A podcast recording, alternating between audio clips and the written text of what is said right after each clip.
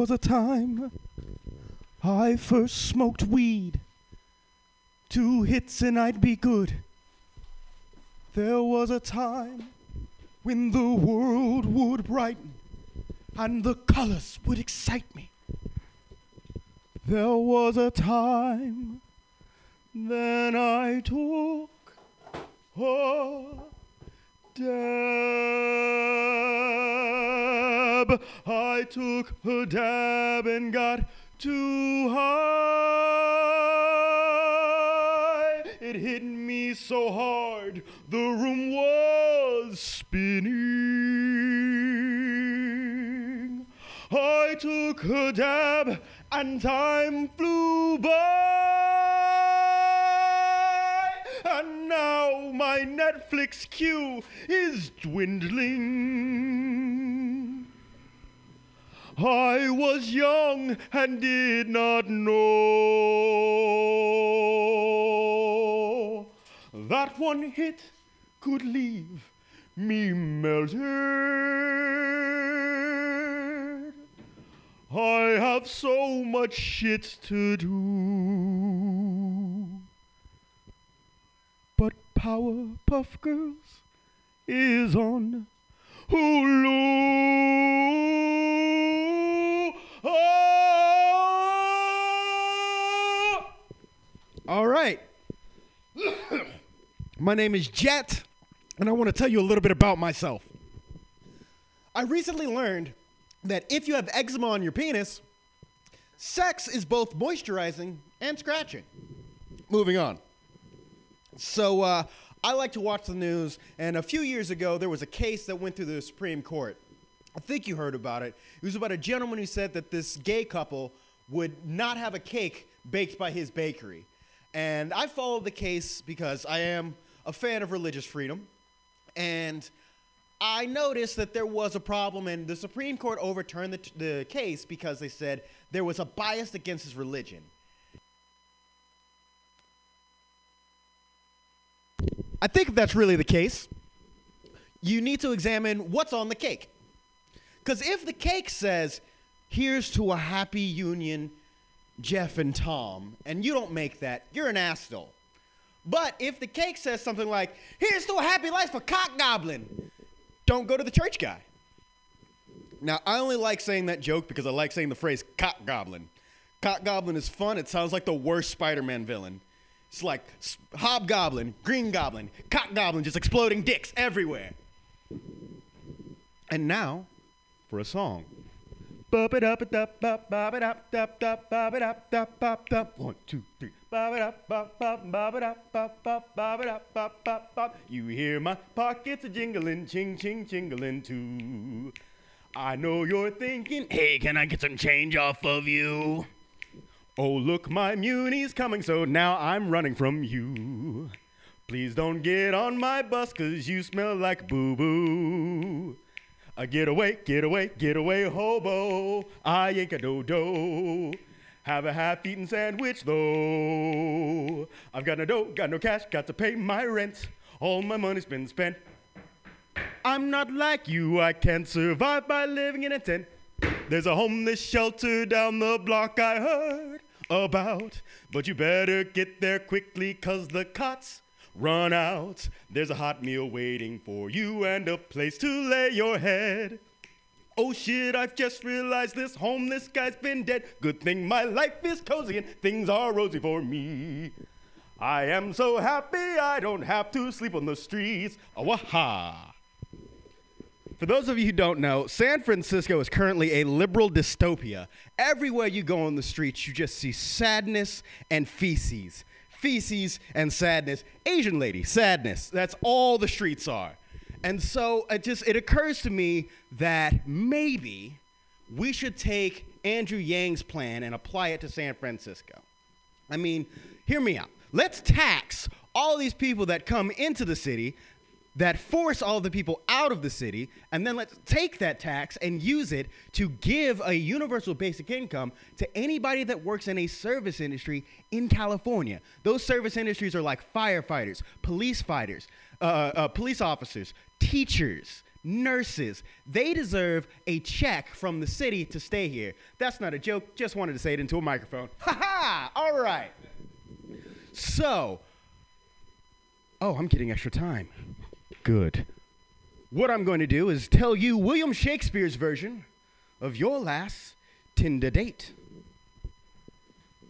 To fuck or not to fuck? That is the question. Whether 'tis nobler in the mind to smash that which hath been smashed by such a multitude, or to take myself within myself and by myself to stroke it. To stroke, to wank, to knuckle shuffle alone. And by such a shuffle, we mean to say to self stimulate those thousand natural shocks that flesh is heir to. 'Tis an ejaculation devoutly to be wished. To bust, to come, to come perhaps to sleep. Mm. There's the rub. Okay.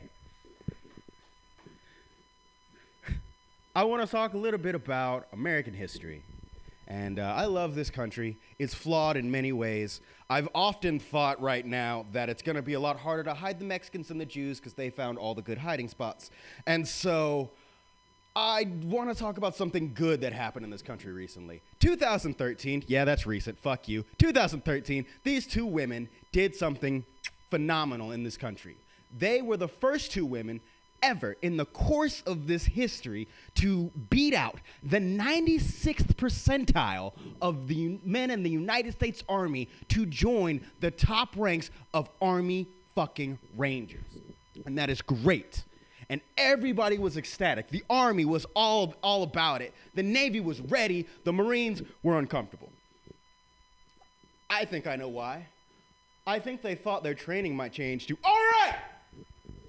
Some of you have never opened a tampon under fire. So what you've gotta do is you gotta hunker down, grip the plastic, set the applicator, push the tab, throw the applicator, push the tab, throw the applicator. But Sergeant, how can I get down there? It's a goddamn bloodbath. I don't care what you say, soldier. Get yourself a mirror and you get back in there. I'm gonna do some more feminist jokes. I like those. So, I've thought about this, gentlemen. There are there is one way you are ever allowed to catcall a woman. And if you're listening, I want you to listen close. This is very important. So when you're in the streets and you see her and she is God's gift on earth, a ray of sunshine, she's beautiful. You look at her and you walk and you walk past her and god damn it, you just can't help yourself. You look back and you think to yourself, I have to I have to let her know. So you turn around and you catch one last glimpse. And then you walk the fuck out of her life. She's busy. She's got a lot of shit to do. You're not one of them. There are three ways you approach a woman in, in public, okay? This isn't me. I got this from old shit. Victorian style pickup lines, all right? Three ways. If you can be immediately helpful to her, that means she's carrying a lot of groceries. She doesn't know where she's going. Hey, I've got a map and I've got arms. I can help you. That's how you pick up a woman. If you are trapped on a public transportation and you two find yourself as equal conversationalist, then you can pick up on her. And last and most importantly, the easiest way to pick up on a woman is let her friends do it for you. They will they are out there looking for dick, all right? I promise you. Women are horny. They're just not. They, apparently, God didn't want me to say that. I, I ended up speaking in tongues there for a second. Moving on. Speaking of God, I like the Bible. My favorite book is the book of Job. If you've never read the book of Job, it's fun. It's all about God and Satan in a bet over how bad we can fuck this dude's life up. Like, the whole book is Job has all of this land and all these bitches and all these kids, and he's wandering around, and fucking God's in heaven cooking pancakes and shit. And Satan walks up to the door, and God's like, Motherfucking Lucifer, how you been? And Lucifer's like, Man, I've been traveling, man. I see everybody. They love the fuck out of me because I got the whores, I got the coke, I got all the bitches. And motherfucking God looks at him and says, But have you seen my boy Job? He's like, Yeah, of course Job is your friend. I mean, look, you got all of this shit around him. You've made a halo of protection. Why don't you let me kill his kids? I bet if I kill his kids, he'll say, fuck you. And God's like, nah, man, I don't want to do that. Satan's like, all right, 50 bucks, I kill his kids. He says, fuck you. God's like, damn, I need rent. All right, let's do this. So he goes down, and of course, They murder his fucking family. Job is standing out in the field one day, and one of his 12 kids runs up to him. He's like, Dad, Dad, Dad, the house burned down. All our land is gone, and everyone's dead. And he's like, Why? Why did you leave the dumb one? And so, next day, Satan shows up back up at, God's house, like, All right, all right, all right. He didn't say fuck you, but double or nothing, let me give him cancer. Bet you he says, fuck you. God's like, you know what? I trust Job. Give him cancer. Let's see how this happens. So Job gets cancer, and then all of his friends come around. They're like, dude, who did you piss off? Your house is burned down. You got cancer. I think your wife got syphilis. I mean, that wasn't me. And so he's like, no, man, I didn't do nothing. I just pray, and I just, you know, here's how it is. God gave me everything, so I guess he decided to take it away. I mean, damn. And then God comes down and he's like, see, told you you couldn't say fuck you. And Job was like, what was the point of that? And he was like, the point was I could do it. You keep praying, nigga. Bye. And suddenly Job's got all this brand new shit, got a hotter wife, a couple more kids. It was fun time. All right, how much time you want me to keep going? I'll just fill with bullshit now. all right.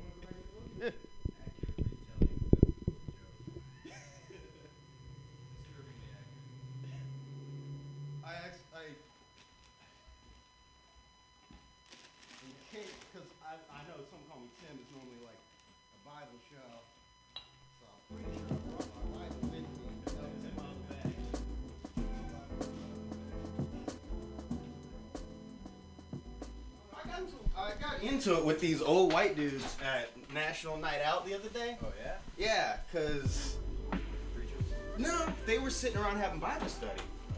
Uh, I'll take it. And I like, I straight up looked at them. I said, I haven't seen this many Bibles open in California before. Let me sit down. And I just tried to talk to them about the actual words of Jesus, and they got stuck on the fact that Jesus was the Son of God. And I was like, but, I mean, technically, aren't we all? Welcome to Kill Yourself, Volume 4, with our guests. I am Jet Holly.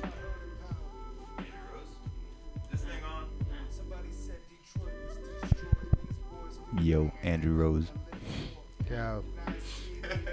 So, basically, we are alive and we exist. I put on some Redd Foxx and Richard Pryor records, like after broadcasting for like four hours yesterday, mm-hmm. and I didn't even listen to their words so much, just like the pattern of the voices and the laughter mm-hmm. it, it was so evocative, it was so clear. Like there's something about just that living experience in that room. Those the people in the room were losing their minds. And honestly, sometimes I would tune in and listen to the text, and because I wasn't listening from the beginning, and because I have different cultural context, a lot of the time, especially with Redd Foxx, it's like he's doing like modified street jokes. It's Like I had not necessarily much. Like I could guess at what the meaning was, and you know, usually with him, he's he's like at some like at some point towards the end of the joke, he refers to pussy, and then people lose their minds. Yeah. But it's just like like what wordplay can you find to not get dragged into court, but still talk about pussy for like an hour straight? I like what you're saying about the, the ebb and flow of like a, a room and li- listening to um, not uh, not the text of what's going on, but just the sort of animal noises of the people reacting to it. So, and we were talking about the distinction between that and what, as a comic, especially starting out, I'm in six years in now, right? In the stand up. Uh, I get the opportunity, last night, I got the opportunity to perform in front of a nice little crowd, little crowd at Neck of the Woods. Mostly because Pippa brought, I'm guessing, like several of her coworkers, it looked like. I don't know. She was. I think. I think it was her crowd. Like, if they had all left, and literally Tony was like, "Now that you've enjoyed Pippa, please don't leave. You won't enjoy anyone else as much as her because you like her specifically, but just wait." and uh, and it's it's such a pleasure to like get up, do jokes that are like crafted, tested, but still feel fresh in front of an audience that's like listening and present. That is maybe a twentieth of my experience doing comedy, if that. But that's what you're going for? Is that what you're always looking for? I don't say always. I mean, I did a I did a set uh, outside of this park on like like maybe by Ninth and Folsom. There's a park there. It's across from Extreme Pizza. I don't know if you've been over there. But, And I was just uh, in the entrance of the park, and it was it was a kind of emotional moment. But so I, I started out by just rhymes. I just dropped like every verse that I remember like well off the top, like performatively enough to like confidently perform. Uh, and that's probably like not that many. It's like seven verses or something, approximately five or seven or something. And then after that, I went into my act. Cause I'm standing it up Friday. I'm gonna be doing uh, 20 minutes, maybe, 20 minutes. maybe like 20 minutes, maybe 25 minutes here. Uh, but I'm, I'm trying to stand at my hour, and I can do it with no audience, you know, as we've seen. But like, it's hard. It's hard to care enough to focus and really remember what I said and, and everything. Because I don't, I don't, I don't have just a pre-scripted order for everything. I do have like an intention, but when I'm in the room, sort of whatever seems like the best direction to go in is the direction I'm going. And But so, what, what do you mean? When the, how, do, how do you know what seems like a better direction or a worse direction? Are you responding to like. There's a smell. Yeah. You're like you walk in and you're just like, okay, these people. I'm. wa- I've watched a couple of the acts that they reacted to. Yeah. They didn't like him. They liked him. Let me try to I work have this some through. dark jokes. And it evolves, though? This is just one example. Yeah, I mean, I had a I had a theory at a certain point that after every joke that I hear told, every joke that I have becomes slightly more, slightly less funny. Just based on Is there like, is it a carrot or a stick though? Like, are you are you like following the carrot that the? Well, here's- here's one or are you example. Trying not to piss people off. I, when I when I have a dark joke, sometimes I have dark jokes that like are not that dark compared. Like I have some really fucking dark shit. I wrote a new joke about my uncle, and I still haven't told my family because I don't know how they're gonna respond. but uh, so if I tell a joke that's not that dark, that's like pretty reliable, and the crowd holds back, Mm-hmm. then for me I'm like, oh fuck you. Like other people back off. I'm like, I'm gonna do my absolute darkest shit now, and I'm either break you or break you. Like one of the two. You either laugh or I will break your spirit. And either one, I'm fine with either. Appreciated. Laugh Yeah. or bail. You're gonna Yeah. you're gonna bail in this room, Like- or you're gonna laugh. And I, I'm not, I'm not straight up Paul Mooneying. You know, I call you my white Paul Mooney. I'm not like fully, like it's not like I want you guys to leave, but something I've been hearing recently is like I have I have the Trump joke where it's like I think it's ironic that Trump's son is barren when we mm-hmm. all wish his mother was, mm-hmm. and I'll get I'll get like ahs and groans on that, and it's like.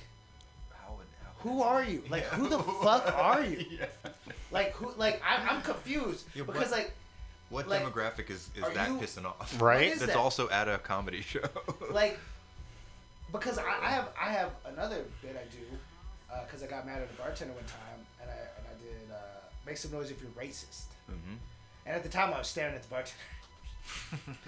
but that's become like one. That's one of my bits, right? And and it's really interesting because the impact of that phrase, I say it really loud. Make some noise.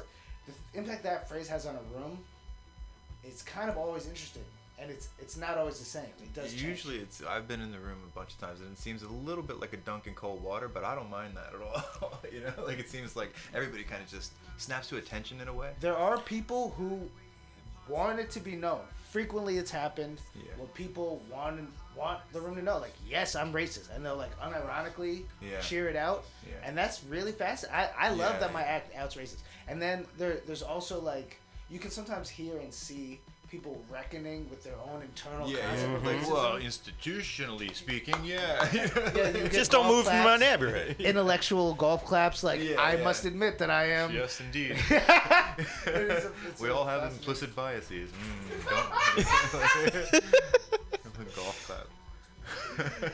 I love you, Andrew. I'm, I, I'm so glad you're here. yeah. Like as far as I'm concerned, you're like my co-producer on the show that you never consented to be, and my co-host that you never claimed to be. You can hire people, And they now stop you're you. stuck. yeah, Dude, I'm gonna hire Barack Obama right now as my assistant.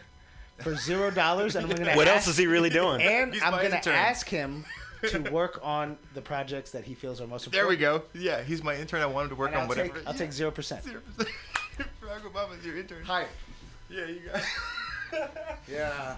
He's on my business card. Uh, my intern is Barack Obama. Yeah. If you come with, to me with a project, I will assign projects according to how I see fit. Perhaps we'll have him work on you. He could be a producer on this show too. So this is actually uh, true, and also I think it's amusing. I recently um, gained association with an amateur agent. I have an agent. She's not a professional. I'm very excited about it. hobby. You should be. Well, amateur means like for love, you know. An amateur, like that. The root of that word. Amateur, yes. Yeah. Amateur. like it's out of love that she's It really is, and managing and people, the the representing. there's been really We all represent for major love. benefits. Well, I've I've had other I've had other agents who who also are not professional, and I've I've acted as agents for my friends. It I find it fascinating. So, just in terms of organization, it's nice to have someone to communicate with. Like, mm-hmm. these are things that I am working on, but like prioritizing and stuff. But there was a concrete test that just happened. I got an email back from some cold emailing I was doing from this talent agency, and they were like, "Call to schedule an appointment." And I sent it to her. I was like, "Could you? Are you down to like look in it, figure out if this is worth mm-hmm. looking into?" Yeah. And then she like handled it, and I was like, at first like seems kind of yes, and then I was like, "Oh no, it seems like definitely no." And it's like, I didn't have to do that. That made my life better, Yeah. You can concentrate on actually doing the art. or at least a higher level of management, you know, task. So, I'm, I'm really excited about it. Actually, Am I allowed to stand up too? you can do whatever you want, baby. All right. Stretch my legs a little bit. I'm gonna be a lazy asshole. I'm hungry. What a lazy asshole. I got pork rinds. Ah, pig skins. I used to eat them. It's like I love pork, but I don't eat rinds. I don't eat rinds. No, nothing described Snout as a rind. or hoof. only. I I've tried the tail. I've sauced Sphincter? the tail. Do you ever have scrapple? Scrapple. Um, It's like polenta and, Yeah, I mean, I and would- scrap meat mixed together. Yeah, I that's some scrapple. Yeah, scrapple. You've had scrapple. I mean, it's basically grits. It's not that. Yeah, different from but with like it's like meat. It's like and it's like uh, waste. You're meat. like meat. It's like Andrew. lips and nipples and buttholes and stuff. no, I grew up kind of Bel Air oh, black. We didn't do that.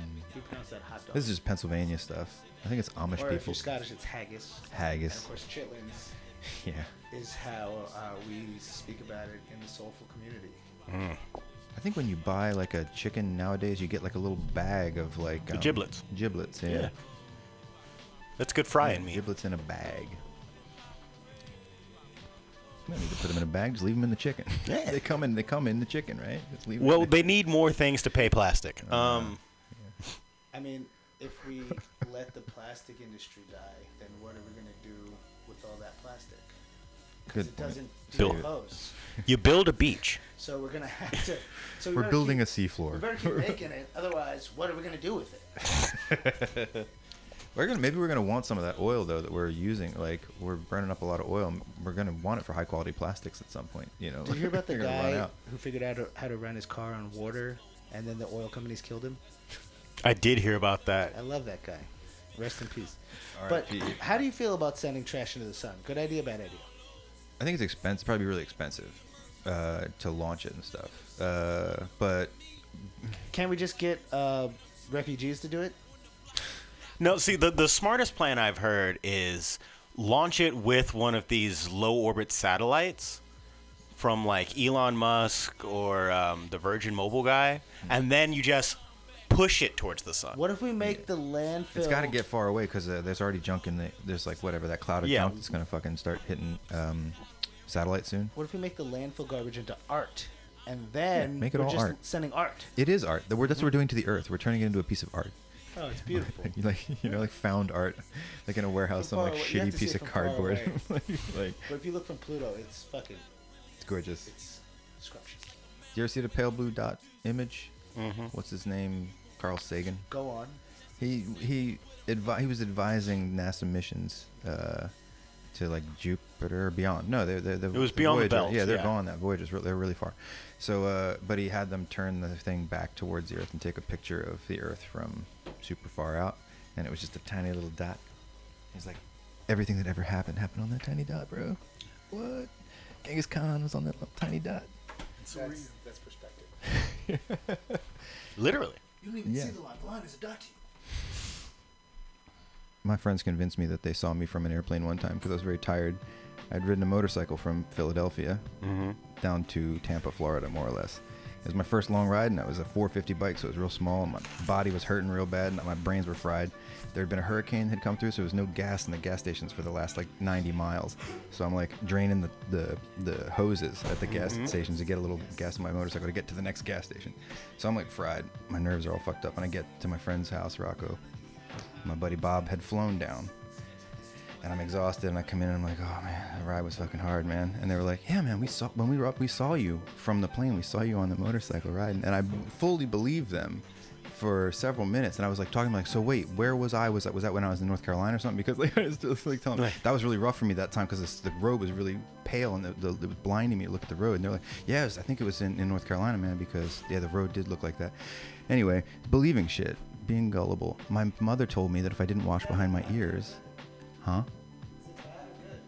it was fun. It was like magical. When people lie to you and you believe the lie for a minute, and then they're like, ah, "I'm just fucking with you," like that creates like a branched off universe. Where what is it? yeah. Yeah. yeah, Like it's real for you for a minute, and like so. My friend went to um, Costa Rica for a while. And when he came back, or we just told him, uh, somebody told him, wasn't me, that Tony Danza had been decapitated in a, in a horrible accident, like a freak accident.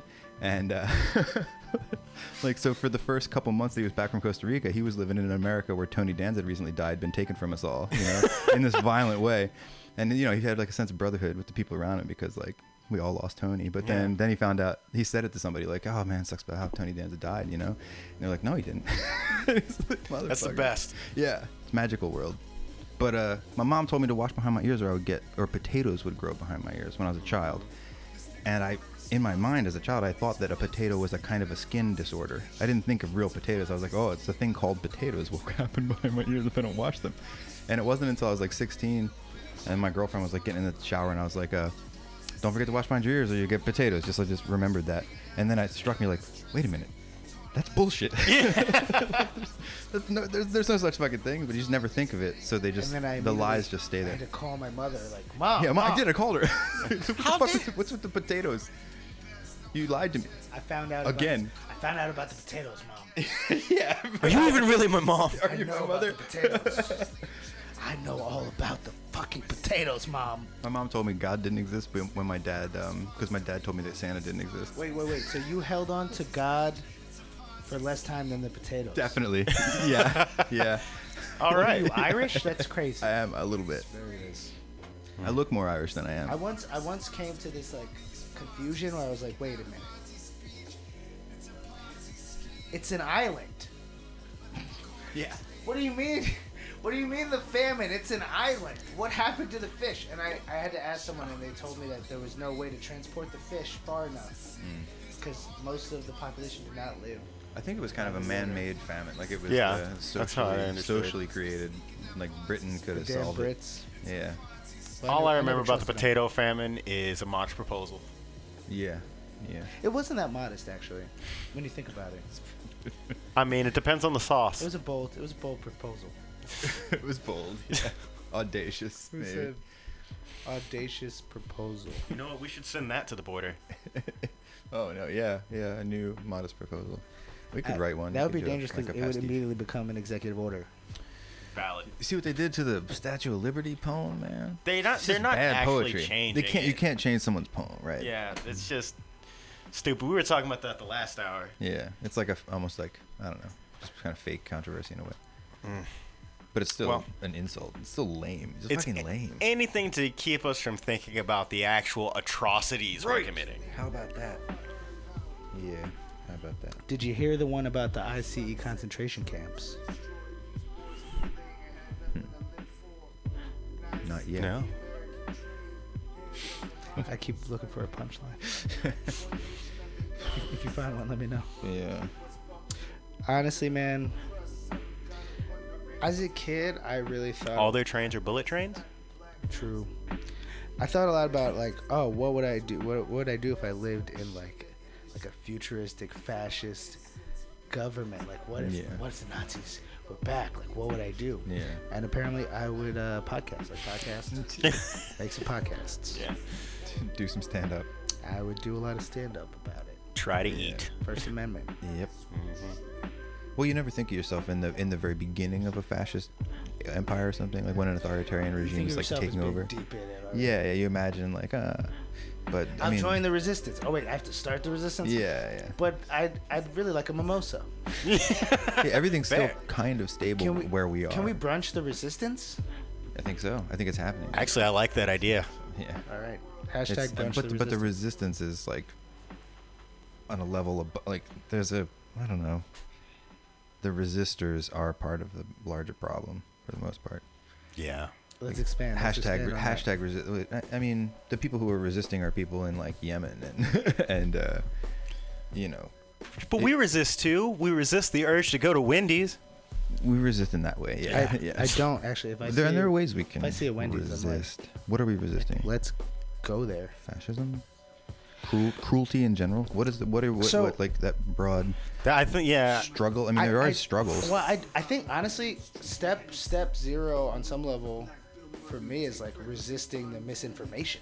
Just getting the Yeah. information out in a Yeah. way that somehow creates a thread, as opposed to getting completely lost in the false information. yeah, Mm-hmm. yeah, yeah.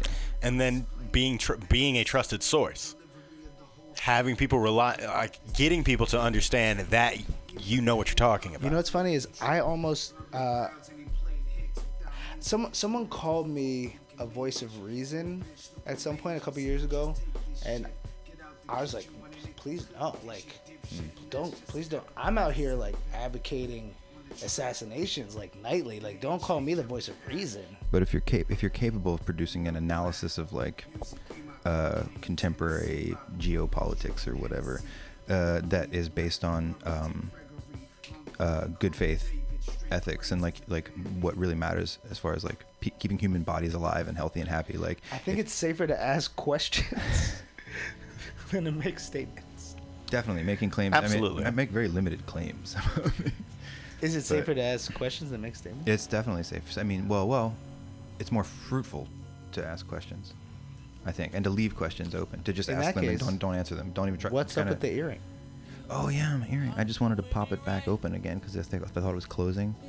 And um, my, my friend um, Pamela uh, always wants me to wear a drop pearl earring, and I can never find one. But I find these like little fake diamond studs, and it's because I feel like I look pretty with it. You look so pretty. I feel like I look pretty with the earring. it's a nice complimenting. yeah, and I feel like I look generally look like a homeless gym teacher, and so I want to like spice it up a little bit. If I had a clipboard, a gymless home economics professor. No, yeah, I, had, I made love with this earring in the other day, which is the, f- I think it's the first time I've In- ever made love with an in earring. in- What? Uh, in my ear. Good. All right. I don't want to make it. So. I was picturing a butthole situation. You Not never yet. know. Prince Alberts are still popular. Dude, thought I heard about doing Prince that. Andrew, and he's less popular. Oh my now. god. Oh yeah. Well, Yeah. Fuck. Yeah, fucking Pedophile pedophiles. Island. like Jesus. You know who else went to pedophile island? Fucking Stephen Hawking. I mean, he didn't do nothing. Stephen Hawking didn't even he lift took rides a on that finger Lolita thing. He didn't Yeah. lift a finger. to stop Jeff Epstein. oh no. Oh no. It's a damn shame. Uh, but a lot of scientists, including um, that guy Lawrence Krauss, who's kind of been disgraced by some of his behavior. If you think women. about it though, because it's eugenic island too, if you can grow your own children, then who's to say that you're fucking them? Yikes. Well, mm-hmm. that's that's traditional. That's American tradition right there. Make your own kids to fuck You can make them in your own image, and like work God. and to work and to sell. That's Amer- very American. Fuck working American well. is American is apple pie. Self- That's also work. very Eurocentric. Yeah. Well, I mean, it's what what European immigrant Europeans did when they came to America. Yeah. yeah, It's yeah, like, no. It's a yes. part. It's a part of the story, though, and it's. Yeah, I was thinking that I'm uh, like certainly as an animal, I'm probably the product of rape somewhere along Is the it line. is right? it worse to Like- fuck your own kids or someone else's kids? I mean, we're all fucking Ah, it's someone bad else's to fuck any kids. kid. We're all. fucking. we're just waiting till a certain Until they're time. they're old enough. You know, they're. But I'm still my mom's kid. So, so you're picking a side. Yeah. My- yeah. Yeah. I don't know. There's there's stories of consensual that. incest incest that I have no problem with. Uh, you mean like adult incest? No, I don't mean like Consensual a incest Yeah, between like- adults, between adults who are yeah. when like they're like first cousins and they, they met when they were 13 and they fell in love but they never did anything because they were No afraid problem of the with like water baby that was coming Yeah, no, I don't have no problem with that. I mean, I think if you're gonna commit incest, use protection. Yeah. Oh, we got a phone call. We got a phone call. Oh shit. What do we do with the phone? We just talk on it. Listen to it. Oh, I take the headphones. Hello. Mutiny Radio. Welcome. Hi. How's it going? Andrew's on the phone. It's a one-sided call. I like it that way. I don't know who you are. I'm sorry. It's probably Jade. Oh, I no. I, I won't hang up on you. I mean, yeah, we will hang up. Maybe I'll. I hang mean, up on you. eventually. Can other people hear this? What is No, I'm intentionally keeping Oh. it one-sided.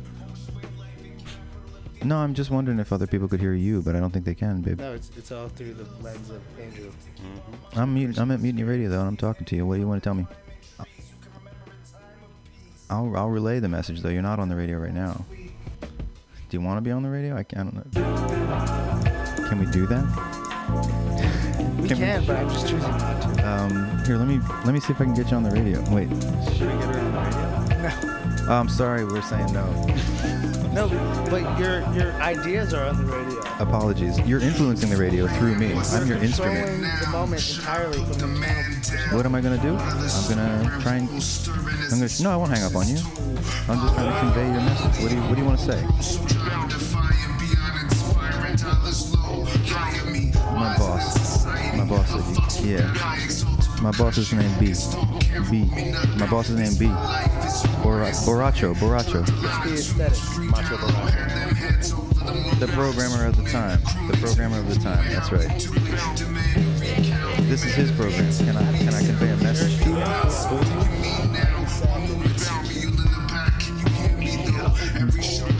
I'm confused too, to be honest, but I'm very new to this. Yeah, I'm very new to this. She's surprised I didn't hang up on her. Have you been drinking? Have you been drinking? That's a weird question. Good, good, good. No, not drinking. Cool. Yeah, I was just wondering. But you have, but you have something you wanted to say on the radio? Because I mean, I could. Yeah. Rich people to send you money. Oh, she wants rich people to send her money. All right, send it Okay, where do we, where do we want it? Where do you want me to send it? Or them? I'm not. Probably a PO box. Steel Box 72 PO Box 72 00 76 94 What part of California? San Francisco, California. Okay, so the rich people will nine, nine four. Sorry, nine four. Nine four one seven two. Okay, one seven. Yeah, the box office numbers is like seven something, several nines. People heard. The rich people heard me. Don't worry, we don't have to repeat it. It's a, it's all recorded. I wish I could put you on the air. I don't. I don't have a, the power to put you on the air. But are you? Don't cry. I told him. I said it's already on. Where I'm, I'm talking on air right now. So everything you're telling me, I'm telling the rich people. Don't worry. Rich people hear you. Yeah. Yo, yo, Jay. She's old Rich and beat people up. can hear you. She's got medical problems. She needs some money. She- Oh, this is not Gail. well. Is this Gail? Is it Gail? Are you Gail? Oh, it must be Gail. Yeah, it's Gail. Yeah, oh, it's we Gail. love you, Gail. Hi, Gail. Baraka loves you, Gail. It's all good. Medical It's problems. Needing money. You know what I'm saying? Gail's got medical problems. Crowds I drew like Barrymore, breaking barriers. Check. The lottery's probably not a good idea, no. There is a slight chance, but then you're spending that dollar. Crowds I drew like That's three bucks, Barrymore, three bucks breaking every barriers. time. You're better off at the horse races. Yeah, go to the horse race if you can. Takes like save up 15 bucks, you know, two weeks and That no nigga lotto. said- Go to the horse race. Dollar Sunday.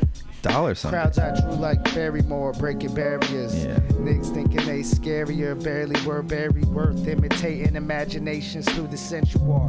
Journey to the away? center of half a century. Tear the world, terror alert, they failing you. Daily error, sharing the word, rare hmm. enough, send them off. Motherfuckers gripping their balls and they cough. Well, I taught them well. They still probably forgot not a good idea to character, buy lottery art of tickets. hell. till I can't hardly care no more. No half measure anything angel you want tell people? Treasure abound and I laugh, never around in the cap. Melted Yeah, it down. well, don't get carried away. Another But round for the underground, left on the wonder now. Money grubbers plunder asunder end until up the going to thunder casino sound. and Fuck 'em stuff. chow. On an up aircraft carrier. the Dog casino. meat, kill any crowd within reason. They prefer that nonsense. Riverboats. You ever go on a Hunting, stealing, riverboat? season, skilling, dreaming as I'm putting in work. Considered a million Trying to heathens as my mean? Campaign to children get first. Till in the earth, like a farmer I think a mining great for idea. the trauma.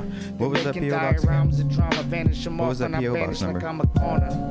Seven two zero zero Nigga. seventy six. It was all a scam. I used to fucking San pay Francisco, slam. California. Now my fam be traveling across the land. 94172. Goddamn, Send Gail some money. Strange. The poets used to play the stage. got health problems. the bomb like an 80s Just give her train. some You money. know the Um, uh, it was all a plan. Yeah, you don't need it was all yacht. a That's- scheme. Just it was all a don't need it. plot. You don't need it was all a fiend. It was all a dream. It was all a it over? Fork it over? Fork Yeah. it over. Send it over. And Use niggas a still make a song cry. Whatever, yeah, yeah. Just Chopping get it up to the classics PO like box. Sondheim on Consider it repayment for all those trips to the a dog's eye. Every rap is a ransom note for the mind of a small child. prefer, like, a money for order? an eye, a tooth for a dentist. Money Clothes order for or a check? Oklahoma Bentley with bricks Money order made out to cash, probably. Prevent me. That way you don't have to say your Nixon name. and fixing and Nixon Does with Nixon a remedy. Bitcoin? No contempt Bitcoin. Ooh, contemporary. Bitcoin. Samuel L. Beckett rewriting the endgame manifesto from memory. Yeah. Leaving marks on history. We all call to assembly. Yo, Yeah. check. I You have a must ID? be me. like Free speech. Fuck TV. We They won't let live and experiment. Tuskegee. Lust grieving. Yo, world domination, my brother and me. Plus 40s. Cashier's check. Just Okay, three, yeah, we'll do- please. we'll, Leo Puffs breezy. Lust green leaves. cashier's check An the PO untold box, the consortium aforesaid warlocks concocting war plots from our second floor block with the doors locked. Completely unseen deep. The ocean floor is hot. Cash is fine, even. If send cash.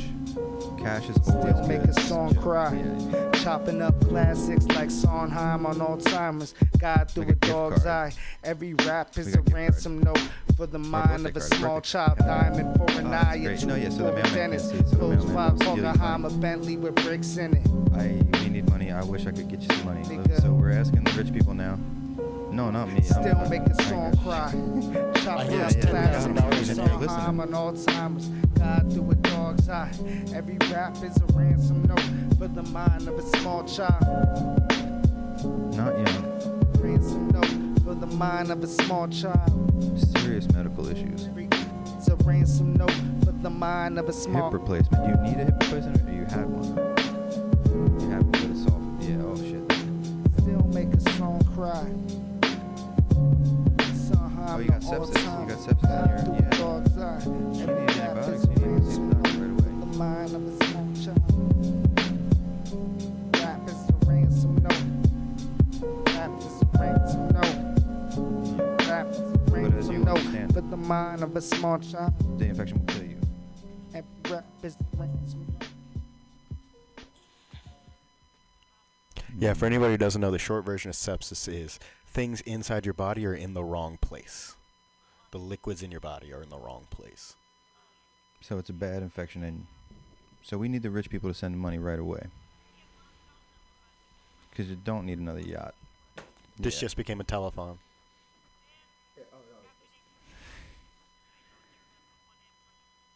Oh, they took out your replacement. They took out the hip replacement because of the sepsis.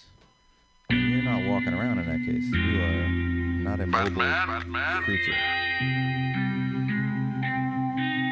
Gail? Gail, we're not getting you on the air. My arm's getting tired. Sum it up. Sum it up. She's trying to go to the hip manufacturer. Here they can 3D print. Yeah. Yeah.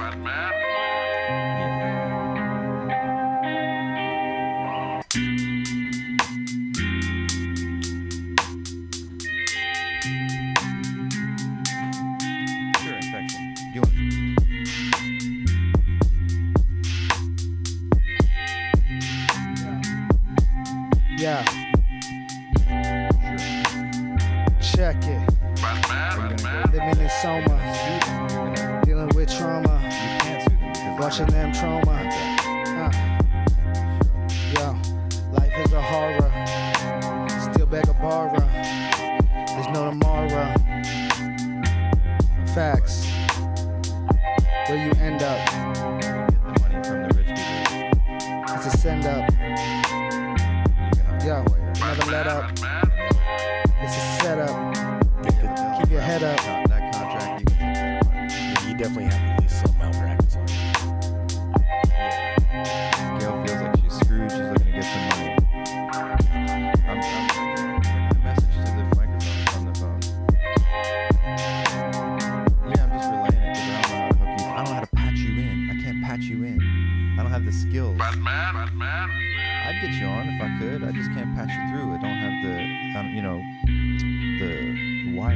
He's the wrong kind of white guy. He doesn't have power. Yeah, wrong guy. Ballot boxing, you lost selection. Here, Call the doctor the wrong erection. I can't even put the phone on the microphone. It doesn't work. She's Gail's an old sick Belief lady. in She's not well. suspension. In more ways than one, she said. Disbelief in Yeah. suspension. Well, listen, I gotta, I gotta go. Let her leave for ascension. My arm is just tired, but lactic acid is building up. And phone. How to eat is essential. Yeah, it's nice to talk to you. I'm glad. I'm glad I got a chance to talk And I to you. keep it Uh, I, got, I got the PO boxes out there. Problem with my teeth is dental. Give it, give it a shot. All right, bye, Gail. She seems sweet.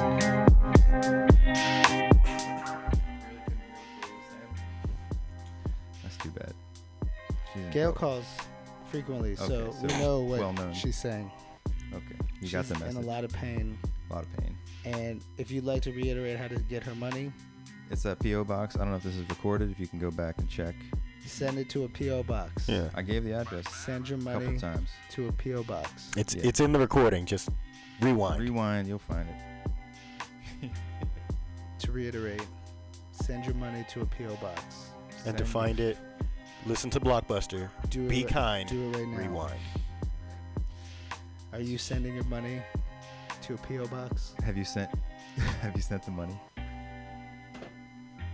Don't buy that yacht. You don't need it. Cashier's check. Who It's is bad. Shahid Buttar?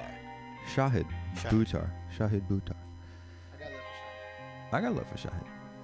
You wanna? You wanna? I showed up a time or two to. would you like to explain? Prot- uh, he's uh, challenging Nancy Pelosi, Palazzi, Nancy Palazzi, uh, for her seat, and then that'll get her the heck out. Somebody else will be the speaker. Probably suck too, but Shahid's got good politics. He's uh, showing up with uh, unions and uh, striking with workers and stuff, or his his, his people have been anyway.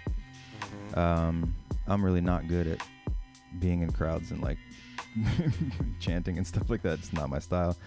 Uh, but I would like to volunteer for Shahid. I've sort of s- signed up to, but I never, I can't take the crowds. I really can't. And loud shit when people are screaming at each other, No, it sucks. just And then they always have those bashings. fritz out. Yeah.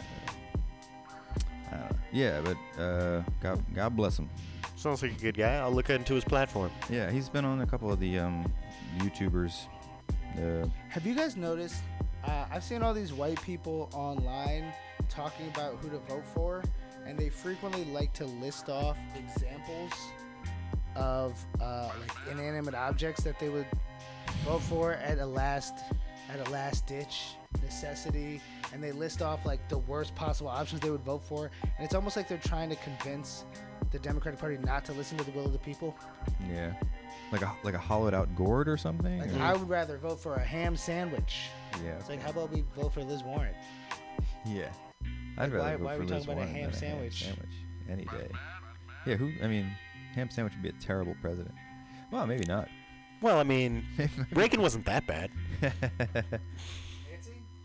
Yeah, she did run most of that office. Did you hear the Nixon tape? Oh Jesus. Motherfucker. Nixon's, Ronald Wilson Nixon's tapes are like the gifts that keep on taking. yeah, fuck Reagan. I mean, if you didn't already know, he was a piece of shit. Right? Reaganomics.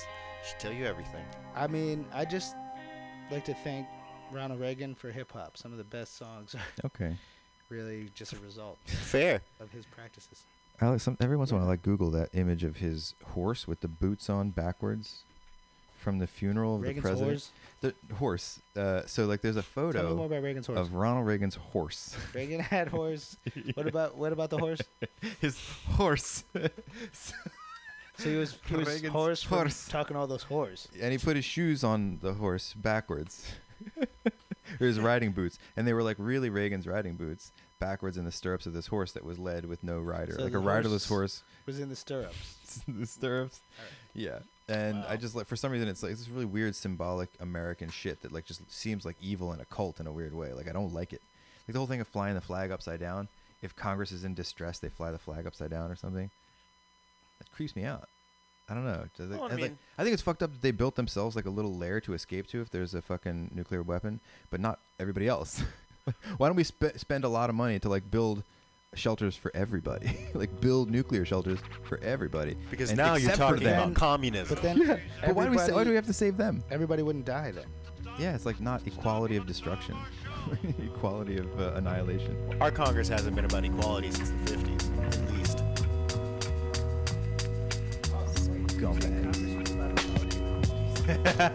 well, I said at least. Military industrial complex is what I'm talking about. history. Yeah. Yeah, escape well, I guess you know uh, Gerald Nye. He wrote the Nye Report. You get a chance to read the Nye Report about munitions manufacturing. and he wanted to uh, he wanted to make munitions manufacturing. He wanted to nationalize it. So there's no profit in it at all. So if you have a company that makes weapons, you by law cannot make a profit. All the money you can pay salaries to people, but all the like money goes towards just doing it and um, because they, they did these uh, studies and investigations of uh, World War One and how much money was made. It's really great for the economy, really great for the owners of things. They jack up the prices, charge the army six hundred percent profits on like uh, the shoes, and the army would buy like just eighty thousand shoes from this one leather manufacturer, and then so every industry did well. Uh, but the munitions industry was especially because what they would do is they would they would fuck up treaty negotiations and stuff and disarmament treaties. Yeah. Like they would fuck them up on purpose. They would literally buy like prostitutes for the people and like bribe them and stuff. They still do that. Uh, yeah, and uh, to sell weapons and destroy people's bodies, to like blow people's bodies into pieces. but it's money. so profitable. Yeah. Uh, well, the right you got to blow the right people up, obviously. You gotta blow the right people up. And for some reason, Use they always swatch. seem to be brown. Yeah, you could have to use the switch. Yeah. And for some reason, they always seem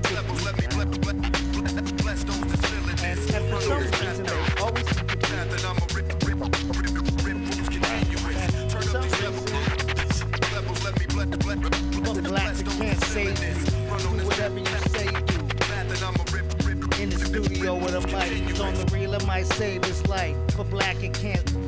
In the studio with the mic, cause on the reel of my save, but black it can't save. Lock, lock, lock him in the studio with the mic, cause on the real, but black, black. Lock, lock, lock him in the studio with a mic. The reel of my save, but black it can't save you. I can't believe that record player just kept skipping. Yeah, we gotta, What a we gotta get that checked out. Yeah, weird. See Trying to what make Killer that Mike said about uh, gun control? Go on. Killer Mike uh, was pretty pissed off that um, black leaders want to disarm black people. Well, yeah, it's dangerous in this That country sounds to like disarm Killer black Mike. people. He's, he's not. Yeah. He's not called Safety Mike. He's not called safety Mike. You know, I mean, I am all for people being able to own guns. It's just But like here's the thing: black leaders supposedly are supporting Biden. So it's like if you Yeah. prefer dementia to change domestically, then I don't know what else. And nobody's even talking about really threatening the Second Amendment. It's all just complete garbage. No, that's all lies that they're saying in order to keep their profits up. Which is why I find it interesting. Have you ever heard of uh, NAGA? It's the, the National African American Gun Association, Cool. And they're trying to take over the. I'm not saying that acronym. Yeah. NAGA is great. They are trying to take the space of the NRA. You're Good. Yeah, somebody should. There should be like, uh, we should just have better public you know, if there were, was gun training and stuff. If it was in schools, it would probably be better. They- It's in a lot of schools. We had a ski. Yeah, yeah. And if there was like safety training, uh, you know, and also, but the thing is, if you have a gun, you're more likely to die. It's just a, like a straight up numbers, or and your kids are more likely to die. Like just having guns in your house And if means you're don't probably have gonna a kill yourself. you're immortal. That's my favorite thing about not owning a gun is that I'm You live immortal. forever, sure. So, what's your favorite thing about being immortal, though? Uh, I love not dying. Is my favorite part of it. Is not is like the not dying thing, but being the, being alive is also good. Uh, Those are two of your. I think no, you know, being alive is better than not dying. I gotta say, it's the architecture. Seeing the changes. It's, it's like watching TV. You know, when you're immortal, you just watch the buildings change. I really enjoyed Netflix. Mosque Church, Mosque Church. I think Netflix is my favorite part about being immortal. I can binge watch all I want. There's no FOMO. Except No FOMO. FOMO of death. Fear of missing out on death itself. The ultimate FOMO. All the That's- that's stories what have Dustin that. Hoffman you know, the had stories about immortals, in they always Hook. get tired of it. They're always like, I just wish I could die. Like, ah, They really? get tired of it in the story, In the but then story. after the story, they sit back and get blowjobs. Maybe your head would fill up though. I mean, I mean, I'm already sad from all the shit that's happened to me. Like, more sad shit piles up, and I have to like have to think about all that. Yeah, sad but shit. immortal doesn't mean you can't get brain damage. Hey, I definitely have that. Now that's brain damage. I'm twitchy as fuck. Too many concussions.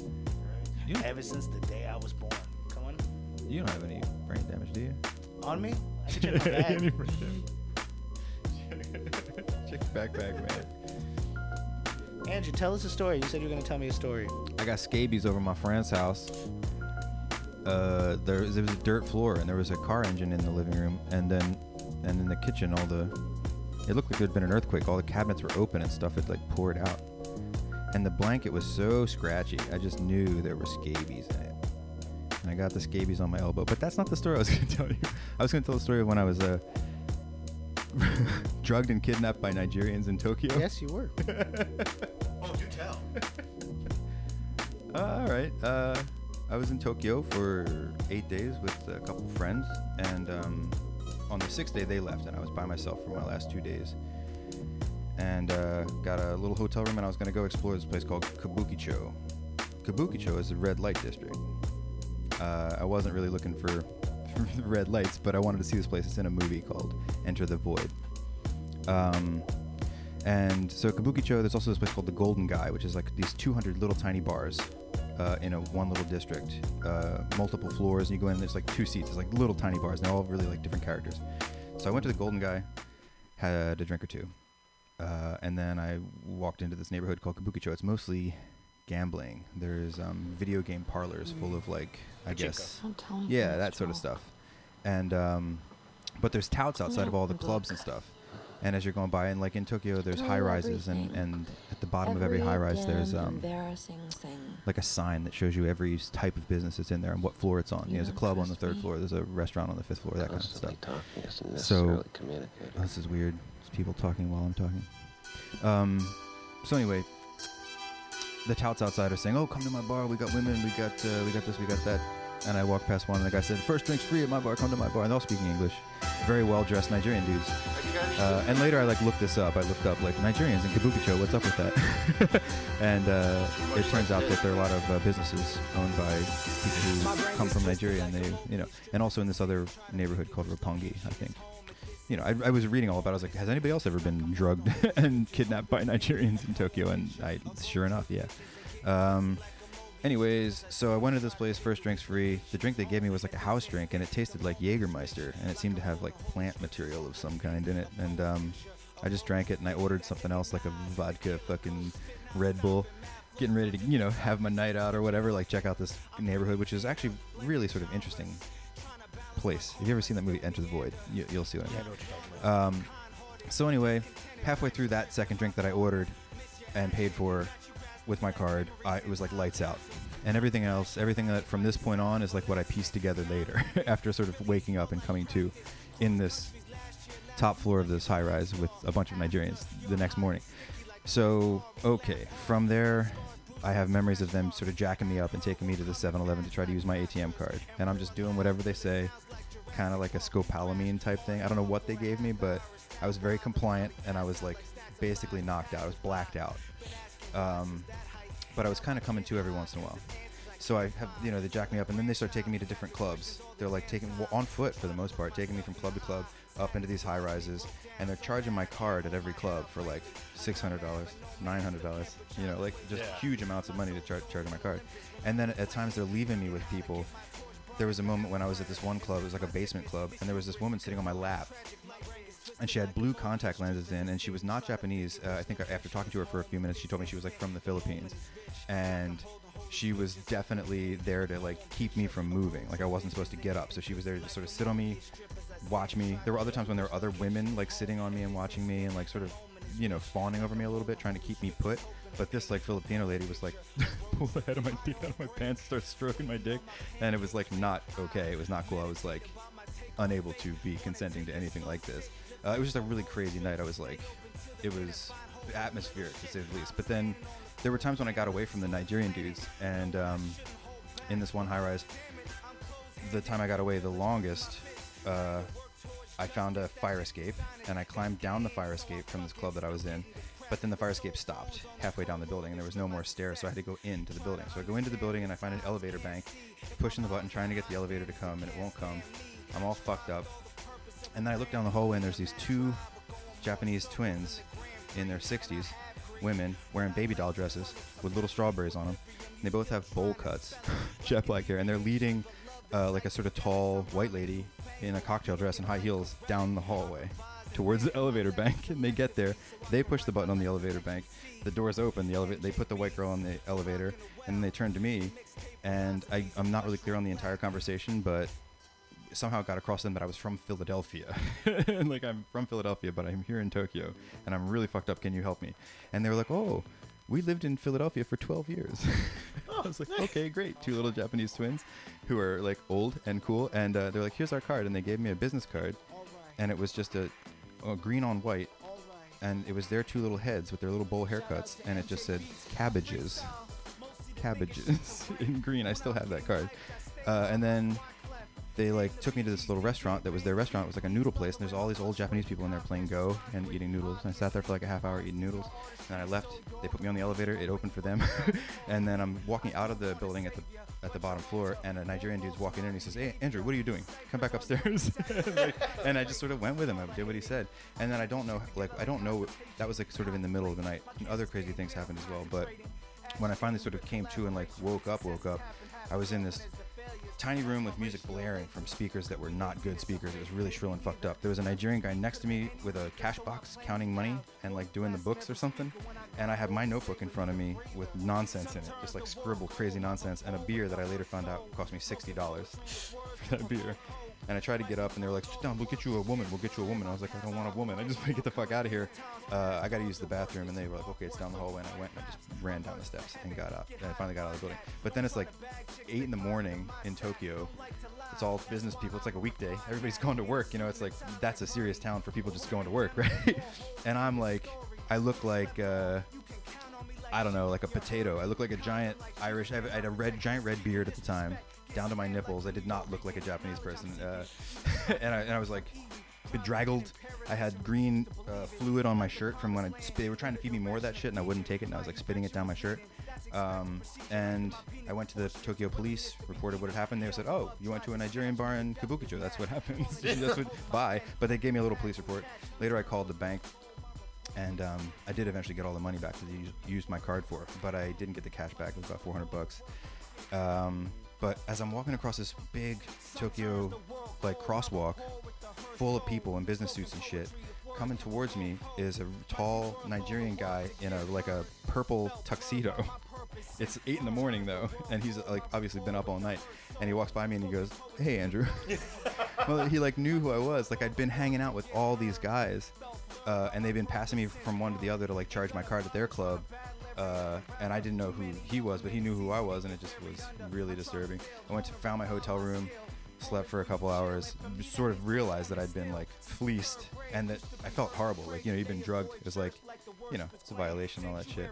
Then uh, the next day I went to um, Narita, which is the town where the airport is. I went there a day early and I was like, fuck it, I'm just to go chill at the airport town. I don't want to get in trouble anymore. And uh, Narita is also this sort of temple complex where there's like a mountain and you climb up the mountain slowly and it's just a Buddhist temple. The whole mountain's a Buddhist temple with all this like old, uh, what's it called? Um, that wabi sabi, like just old decaying stuff around. It's beautiful, and it's really calming down, made me feel better. I was like, okay, Japan's a good place. I just got on a weird wavelength. Don't trust Nigerians in Japan. Yeah, I guess don't tr- trust like touts trying to get you into their bar, you know, like in a in a red light district, basically. Yeah, it just so happened that these were these Nigerian dudes who were hardcore, and but also very polite, and they seemed to sort of genuinely kind of care about me in a weird way. Like there, he was when he said hi to me on the street, that guy, like I, there was warmth in it. Like he was like. You're the guy we ripped off last night for thousand dollars. You know, for more than that, it was like altogether it was like eighteen hundred. great. They kept you alive. Yeah, they didn't some- take my kidneys. People kept saying that to me, like, "Hey, your kidneys didn't get taken." Or when like a building fell and crushed my car, they were like, "You weren't in the car when the building fell and crushed your car." like the first thing people say is like, "Hey, you weren't in it." Like, yeah, but that's this sucks. This is not good. Like, it's not like a good thing that I wasn't in the car that got crushed. It's, But it's a shitty thing the- that my car got crushed. It's a matter of Whatever. perspective. Yeah. yeah, I suppose. I don't know, but um, Where did you park that a building fell on it? South Philly. There was a s- there was a spate of building collapses in, in close to a building. I parked close to a building, and when it fell down, there was like a little girl in the upstairs. Nobody got hurt, but uh, I came outside and like, first of all, it was like sounded like an explosion. I thought there'd been a terrorist attack. Opened the door and it's like all smoky out there, eerie golden light, which later I found out was because the building had turned my blinkers on, it crushed the roof of my car. Um, and I was like, oh, what the fuck? We shut the door, waited a few minutes, looked out again, and then we could see that the whole back of the one building was like collapsed and bricks had just fallen in a spray that just crushed my car. And I heard a little voice like, Mama, the kitchen fell down. the kitchen fell down. And there were like four people in the building. Nobody got hurt. They were all in the front part of the building. Uh, but it was three different apartments, and um, everybody survived. But then I didn't get shit for that car. I, the woman's name was, Ju- I'm not sure I say her name, Julie Brown, I think. it was- No, Julie Jones. No, something Jones. Mrs. Jones. I think we're safe. Yeah. Yeah. And oh, we got invited to be on fucking People's Court and Judge Joe Brown because I sued her for the for like two thousand bucks for my car, right? Because I, I and I was telling her like on the phone, I get her on the phone, I'd be like, if you don't have insurance, forget it, don't worry about it. Like I'll just walk away. Like, but do you have insurance? And she would never answer the question. And I was like, I bet you have homeowners insurance, or the bank does, or something. Just like, just pay for my car. It's you know. And she wouldn't, so I tried to take her to court. She never like was they weren't able to serve the papers to her, so it just disappeared. But when the lawsuit was in, I was getting these letters from. I got two letters, one from the People's Court inviting us on, and I called her and I told her about it. they pay you. Yeah, They pay you 200 bucks to come out to be on the show, and then they pay the thing. Like, so if, if she loses, I I get that money, but she doesn't have to pay it. I was like, please, just do this, and she refused. I have an agreement with all of my friends. That's how I sue people. Yeah, it's great. And if it's like a juicy enough looking case, like it looked really interesting to them because a building had fallen on my car. And they're like, oh, that's cool. There's pictures of that newspaper. Let's put it on TV. Would have been rad. That is a sweet loophole. Mm-hmm. And a mean lady. And a mean lady, or like maybe just very confused. I couldn't tell. I thought she was Scared. I thought she was. At first, I thought she was scared, but then I talked to her daughter a couple times, and it seemed like they were just like stonewalling me for some weird reason to limit their own liability. I'm not sure. Throw her. But yeah, Because they could, Andrew. but it's bad things happen, and then people are like, "Well, it wasn't worse." okay, sure, yeah, yeah, it wasn't worse. That's it was fine. almost worse. That's fine. Yeah. I mean, it might get worse. It might get worse. it's like this. It could always get yeah, worse. yeah, this is the day might problem. turn to shit. it will. Yeah, your day is going to turn to shit. You know what my dad always tells me? If you see a dog and you expect it to bite you in the nuts and it pees on your shoe, you'll be happy. Yeah, just think every dog is gonna bite your nuts, and then piss on your shoe doesn't bother you so much. I, w- I would be kicking more dogs if I. I kind of walk around thinking that a bullet's about to hit the back of my head all the time, or like a piece of debris, mm-hmm. I mean, or like a car's gonna veer off the road and smash me. Think about myself getting That's- that's smashed. I all the always time. pray for that and it never happens. that's really just the multiverse. Yeah. Oh, all the different things that are happening in other universes. Mm-hmm. Shit. How many yous have died to be here today? Did you ever see that oh, I've Jet died Li so many movie? times. Was it a Jet Li movie? The one. The one, yeah. Yeah, that shit's dope. That one, Yeah. that one Jet Li movie. Yeah. With Jason Statham, yeah. but with hair. Wasn't weren't they also in a movie called War? Which Yeah. sucked really bad. Did it suck? Uh, I don't know. My I throat didn't hurts. finish it. My throat hurts. Does this have a disease on it? I can't speak to that. Shit. You picked up something from Gail. I'd rather have Billy Joel's microphone that smelled like a beer than this one. Billy Joel is not my lover. I want to hear that That's a mashup I need. yeah, please. it's been done. Google that shit. Speaking of mashups, did you know if you watch the final fight scene to Blade set to Michael Jackson's Beat It, it matches up almost perfect? Yeah, like fuck Dark Side of the Moon and. I'm just caught on the fact that Backstreet Boys really is a, toy, a coin term of Billy Joel's pop history. Yeah. So really, like their whole career is like an homage to Billy Joel. Backstreet's back. I bet she never had a Backstreet Boy. Hmm. Uptown Or you Girl. know. Do you know any This Uptown our Girls? segment Do you- called. I once I once knew an Welcome Uptown girl, Hmm. but uh, she left. She went uptown. So Yeah. I've known some Uptown Girls. I don't think I've ever dated an Uptown Girl. you you kissed them in the penthouse. Ah, I kissed a girl who had her jaw wired shut once. Kanye East. Did she know? She knew, yeah. she wasn't like comatose. She was making out with me and drinking beer with a straw. But, and we uh, were like 16. Without younger, younger. without a lot of tongue, I imagine. No, no tongue. And it was pretty weird. And it was nobody else wanted to hang out with her. It was her party. And but she had gotten in this accident like a week before this party when her parents were out of town. What was the accident? Uh, like a car accident. Wow. Just like uh, swerved off the road. So it really was Kanye East. Shit. Because it happened in Pennsylvania.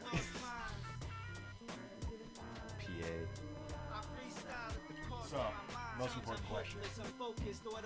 Penguins or the Flyers? Wait a minute. The Flyers? Oh, Penguins. are Uh, Flyers for me because I'm. Yeah, I mean I'm from the Philadelphia area. Pittsburgh is another world. I'm curious about it. I, you know, like I don't have the, the usual animosity, where like Philadelphians are supposed to kind of just, I hate you. You're from Pittsburgh. I think maybe maybe I'm wrong about that. I don't have that. I have a curiosity, and I've been to Pittsburgh, and it's beautiful. It's like pretty stunning, and it's got more bridges than Venice. Most bridges in the world, yeah. Yeah. The I have not- Monongahela. The Monongahela. It flows north. Oh, Very wow. strange. Most rivers don't. The Nile does. The Monongahela. Just a weird thing. Little history. yeah, sorry. Got lots of facts. Facts. No, I, I spent a little time in Pittsburgh as an adult, but I haven't been to Philly since I was like a kid. Yeah. I was gonna get a tattoo of uh, the Liberty Bell and the Oakland tree, like put together. But like repping cities is not really my style. like I don't do like, but I have this idea, this really strong idea. Like I do love Philadelphia. I love Oakland. You should tattoo it on someone else. Yeah. Or I should just like draw it and like Yeah. here I made a picture. You should put it on your business card and make it part of your style. yeah, there we go. Like a logo for You a. should design a brand of condoms and put it on the condom. Okay. All these are great ideas. But Shit. didn't Soldier Boy have his own condoms? Equally great ideas. Just only for It's a him. good idea. He wouldn't share them. or- I was thinking about like uh you could I mean there probably are. You can definitely get like dildos that are like probably celebrity casts or something or you could. Or you can buy yeah porno molds. Porno molds. And there's definitely animal dicks. There are There, websites all you know about what? this. There are animal Bad dicks. dragons Shit. all over the internet. do the do it and they They're- squirt. Ew, ew, they're so weird. Let, let's not have any dispute on whether or not there are animal dicks, because there are definitely animal dicks. yeah, there are animal dicks. You ever see a dolphin Sometimes I dick? wake up at four in the morning and I wonder, are there animal dicks? And Are then I there realize animal dicks? There are. There I are. mean, ducks have exploding detachable dicks. Damn, duck dicks explode. Yeah, it's because all duck sex is rape. yeah, I heard about that. All duck sex is rape. So it's really- just kind of explode their dick into her and Yeah. duck that it goes through Duck. the maze that is a duck vagina. Boom. webbed toes crossed, hoping, Right? hoping a dream and a corkscrew dick. But at least now you know why Huey, Dewey, and Louie had no mother. Uh, oh shit. Disney. She can handle that deep. Uh, they found her in the new series. She's on the moon. Really? Yeah, the new series is pretty good. Is it like a Scrooge McDuck type of thing? Oh yeah, it's it's all the Like a it's Scrooge DuckTales? McDuck. Yeah, it's straight up Ducktales, but like Launchpad? We got Launchpad going. Yeah, Launchpad is No Launchpad is back. Beck Bennett from SNL plays Launchpad. Oh shit. Uh, what's his face? David Tennant is Scrooge. Shit, yeah. What do we have? A Darkwing Duck. Yes. What? They je- not only do they have Darkwing Duck, but the original voice actor for Darkwing Duck Yes, let's plays get dangerous. Mega Duck. Holy Worth shit. Worth the watch. But Yeah, they, yeah. they don't have a Naga duck, unfortunately. Oh, that's too bad. The closest thing they have to a Naga Duck is uh, Gizmo Duck. He's Lin Manuel Miranda. Gizmo's cool. Damn. He made What the jump. Launchpad and Gizmo were the same thing, right? Yeah, well they're they're they're not the same thing. No, I thought it was Launchpad was Gizmo. No, no, no. It was Fenton Crackshell, but now it's Frin- Fenton Crackshell Cabrera because no matter where Lin Manuel Miranda is, he's Puerto Rican. Yeah. Wherever So you put him. dope. That's great. Yeah, he had like a wheel between his legs, right? I love that shit. Robot duck. Shit. What about Count Duckula? Anybody remember Count Duckula? He was a vegetarian. it was my first encounter with anything vegetarian at all. Was Count Duckula? Do you remember Count Duckula, Baraka? Uh, yeah, he was delicious. I, oh, I think I ate duck one time. It was it was Hunan Duckula. It was it was greasy, or is that something I read? No, I mean- that sounds like Duck. They can put oil in it when they cook it. Oil up your ducks. Let's get cooking. That's Tell how you, they man, get them Duck fat is an amazing thing to cook with. all in a row. Duck fat. Ooh. Sounds kind of sexy. Duck fat. Bacon fried in duck fat, Ooh. made into a Duck sandwich. fried bacon is sandwich. Delicious. Do you know about the Earl of Sandwich? I am actually hungry now. We're just gonna turn into the Food Network now. Yeah, I'm thinking about what I'm gonna cook when I You get. know what's really delicious? What? Food is. I like food too. Food? Uh, my my roommate is like a hardcore chef, and so he just took like He cooks naked. a rack of thought he, like- ribs and smoked it. He does cook fairly naked because it's Hardcore hot. music is like not cool. I'm sorry. I'm I just feel gonna you. say it that makes publicly. Me, it makes me nauseous. yeah, like what, like Hatebreed or whatever. Like who are these these bands? They suck. You're not Uh, cool. You suck. one of them You're straight edge because you know instinctively you don't have enough brain killed a cells bunch of to waste doing drugs. Did you hear you about just that knew you sensed it, so you never did drugs. Sorry. The the recent one of the Fuck recent you, shooters kids. was like a porno grind or whatever musician. Oh, yeah, just porno like- grind. He used to always sing about raping women, but we thought he was joking. Yeah, we thought he was joking. Well, I mean, I don't think hardcore's like that. I think politically maybe they're fine. They just I fucking don't like them. It's an I have an aesthetic There problem are with you. bad parts of all music. Yeah, so. yeah. Yeah, Yeah, it's all in- about in the case of hardcore, it's the sound. Yeah, it sounds like shit. It's lame. Is Helmet hardcore? No. Helmet's just like rock and roll. I forget. I forget everything. Music mostly stops in the 80s for me. In- I got it to the 90s. I like grunge music. so, I'll listen to some 112. I like grunge too. yeah, I like like Nirvana. Never, I've never heard of. Who, could you say it again? Nirvana. Hmm. It's a Sanskrit word that I think it, it's like a kind of It must be like some Oneness. some rare shit, some like. yeah, no, shit. yeah, not they're they It's weren't the really first big. band that started the Foo Fighters. Yeah, the Foo Fighters. Yeah, the- okay, it's the guy. I love the Foo Fighters. Yeah, yeah, yeah. The guy from the Foo Fighters had this other band for a little while. No, They're not are you really sure?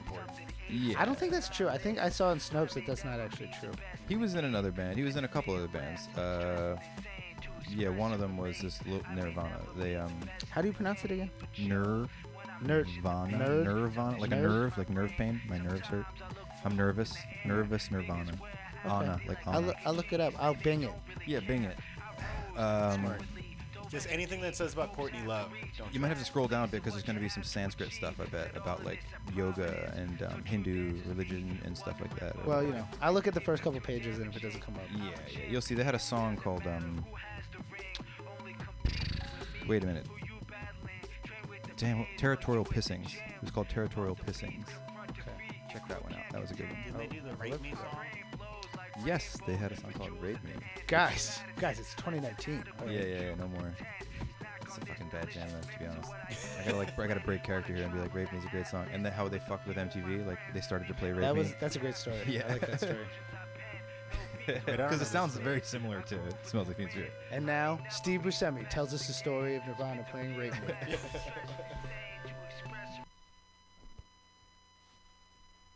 Oh no, I'm hearing. I think Steve is late. Damn it, Steve.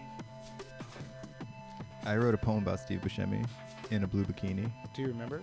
No, I remember that it had Steve Buscemi in a blue bikini. It was it was 6 a.m. 6 a.m. Steve Buscemi in a blue bikini, a small glass of vodka, smelling like six small glasses of vodka. This is like a Bukowski pop song.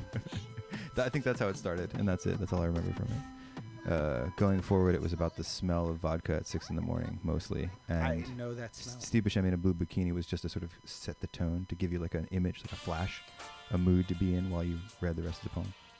The mood you wanted people to be was Steve Buscemi in a blue bikini, okay. and a small glass of vodka. The smell of it. Want to evoke really specific, useless states of mind. Isn't that our entire job? yeah, yeah. Evoking qualities in one another. I'd like to evoke a quality of feeling in you. Insi- inside me. I, yeah, I'd like to invoke a, a certain specific, particular quality of feeling inside you. It doesn't have to be any sort of intensity. I just want it to be particular inside you. I want to evoke it. It doesn't matter where it's located, but you want No. it As long as it's Within it's your not, s- not on the periphery of me. Yeah, within your somatic experience of yourself. Within your experience of your body. The particular feeling I would like you to evoke in me right now is water. Okay. You're good, you. You're good. You. You helped though by taking a swig of that water. Hey man, it's teamwork, dreamwork. This kid's going places. Swig. I like that word, swig. Swig it. Words are so. Words can be a lot of fun. Yes. I Like- love the way, the way they sound. Giggle. Giggle. Such a fun one. Buttock. Singular buttock. But of course. But of course. All right, let's let's play a game, shall we? okay. What time is it? So, Hmm. uh, this is called 333 on the snout. starring. Mm-hmm. So the concept is, you, the, the three of us, uh, we're gonna receive a budget to make a film. 'Kay. So we are gonna collaborate on a film. Could be that we're all three the producers. Could be one of us writes it, one directs, one stars in it, whatever. But we have to decide what we're gonna do with this budget. What's the film we're gonna make? We have the next 25 minutes Mm-hmm. to get our pitch together. We want to get this money. What film should we make? We, so we're trying to get, we're trying to get a budget from people, or we have a budget. no, we, can- we have a budget, but if we don't come up with the film in 25 minutes, we'll take it away. Oh, Mm-hmm. How much is the budget? well, we got. I think we got to like be true to ourselves. Yeah, what, what kind of film? So we shouldn't try to like make a genre film that we think is going to be popular. We have to make the film we can make. So like, what is our experience? You've read the Bible. I've read the. Maybe we could do like a Bible story. There's just a, an idea. Those are always interesting. Um, if we do a Bible story, I would like to update it Yeah. so that we we don't refer to it as a Bible story, but we use it as a template Great. to comment on the Bible. Okay. Mm. How about Job? Even. I mean, well, Job's pretty pretty done. Um, what about Esther? I don't know if you guys know about the. Well, book of say you Esther. do Esther. I was thinking Ruth. Yeah, yeah, yeah. Because like, uh, it's good to have like uh, representation of women as like a main character. I mean, I personally think Sodom and Gomorrah would be fun, but you guys do what you want to do. But So like I the angels love, and Lot and all I'd that love stuff. to recreate Sodom. Mm. So like a sin, like a city of sin. They were Hells yeah. inhospitable, you know. Hells They were, yes, it is. Yeah. they were very inhospitable. Those. I know they raped everybody. That's you, so inhospitable. Right. That That's- is one of the most inhospitable things a host can do. Yeah, one of them.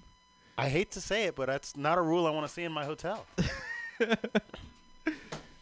Uh, so yeah, okay, like a, a story that that is gonna, if you, we want it to be successful, whatever, especially with people we're pitching to, like a studio, it's got to have some, you know, interest and like legs.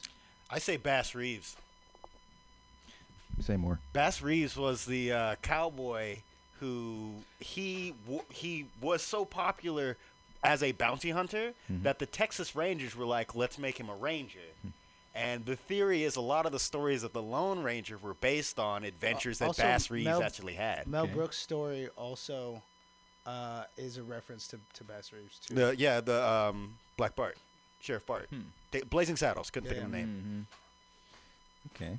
I think that's a good So, but what uh, would it be like a like a dramatic sort of film or like action action. I think Personally, I want to make it into the Lone Ranger so that he gets a Tonto. so. Okay, I like this idea. So let's do a serialized. Johnny Depp, right? We got to get Johnny Depp. Let's- only I mean- only Johnny. Oh no, we get Elizabeth Warren. Let's do a. If we get Johnny Depp, he plays the villain. let's do a serialized feature film Hmm. telling stories about Bass Reeves, but each story is a different genre. Okay. So we end with horror. We start with comedy. We have some action and drama in the middle, and we do like maybe four different stories. Okay. I like it. Yeah, that's good.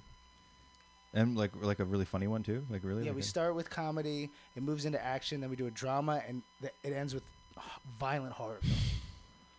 That's, Okay. So we need four stories. Okay. Do you know? Do you know more than like a- any specific Bass Reeves stories, or we'd have to do some research? I would have to do a little bit of research, research, but I can tell you just off the top of my head that the story of a dude who's so much a cowboy that the Texas Rangers have to hire him, that's where you do your comedy. Okay. And then I'm pretty sure he died violently, so there's your horror. okay. This is interesting. I, I saw a drunk history about about him, and I gotta say, like drunk history, in terms of just as an educational tool, I think is invaluable. Yeah. You know, some of the most interesting information I have about Harriet Tubman I got from drunk Yeah. history too. hmm All right. Like, did you know she was always asleep? Oh yeah, she she fell asleep while at narcoleptic. Yeah, it anytime that she a- wasn't helping slaves, she was in the back of the room. Snoozing. they said it was from a brain injury that she uh, received When while she was she was enslaved. Yeah, yeah. I think I had read something about that. I think so. Yeah, she's from Maryland. Did you see the trailer for the Harriet Tubman movie? Yeah, there's a whole story with that about um, the person they cast has been pretty vocally like anti-American black and like Really? Mhm. it's this like part of the trend of That's a bummer. British actors taking black American roles, but black Yeah. Americans can't like we don't get any other roles. But then when you're actually casting black Americans, you cast British actors to play us. Yeah. I guess. Yeah. Who would you fuck? want as Bass Reeves? That's a good question. My first instinct is Michael B. Jordan, but I think he's a little too light. I would rather have somebody who's he's a good taller enough- and darker. I don't think he's a good enough actor for our movie. Yeah. I, I hate to come out publicly and say it, but I was disappointed with his Black Panther performance. yeah. I didn't think he sold it. I mean, he, he sold the haircut, but I didn't think he sold the, The subtleties. The subtleties. Like, um, you know what? Who I would love to get? Um, oh, I'm blanking on his name right now. I love this. I love this actor. He's in everything now. Um, Don Cheadle. He's he's. No, I'm thinking of uh, from Get Out Oh. Oh. with the nosebleed. Not like uh, boy. He's in he's in Atlanta. He was in uh, Snowden. Why can I not remember his name? He was in Sorry to Bother You. Yeah. I sorry to wanna, it starts you. with an A, right? What is this man's name right now? You know what? We have magic boxes from Yeah, the let's- future. Let's, go to the magic Box. I like to literally. the magic I'm a huge Let's fan, it. but I can't. Bing it. I'm blanking on his name right now. Bring it out. Uh. Yeah. yeah. That's because his characters are so evocative that he loses himself. He himself. is fully Kinda transformative. Yeah, yeah. Um, Yeah, I mean, I'm, I just re- realized that. Lakeith Sorry to Bother You Stanford. that's my name. Stanfield. Lakeith Stanfield. Stanfield. I love him. So let's get Lakeith Stanfield as Bass Reeves. Can we do that?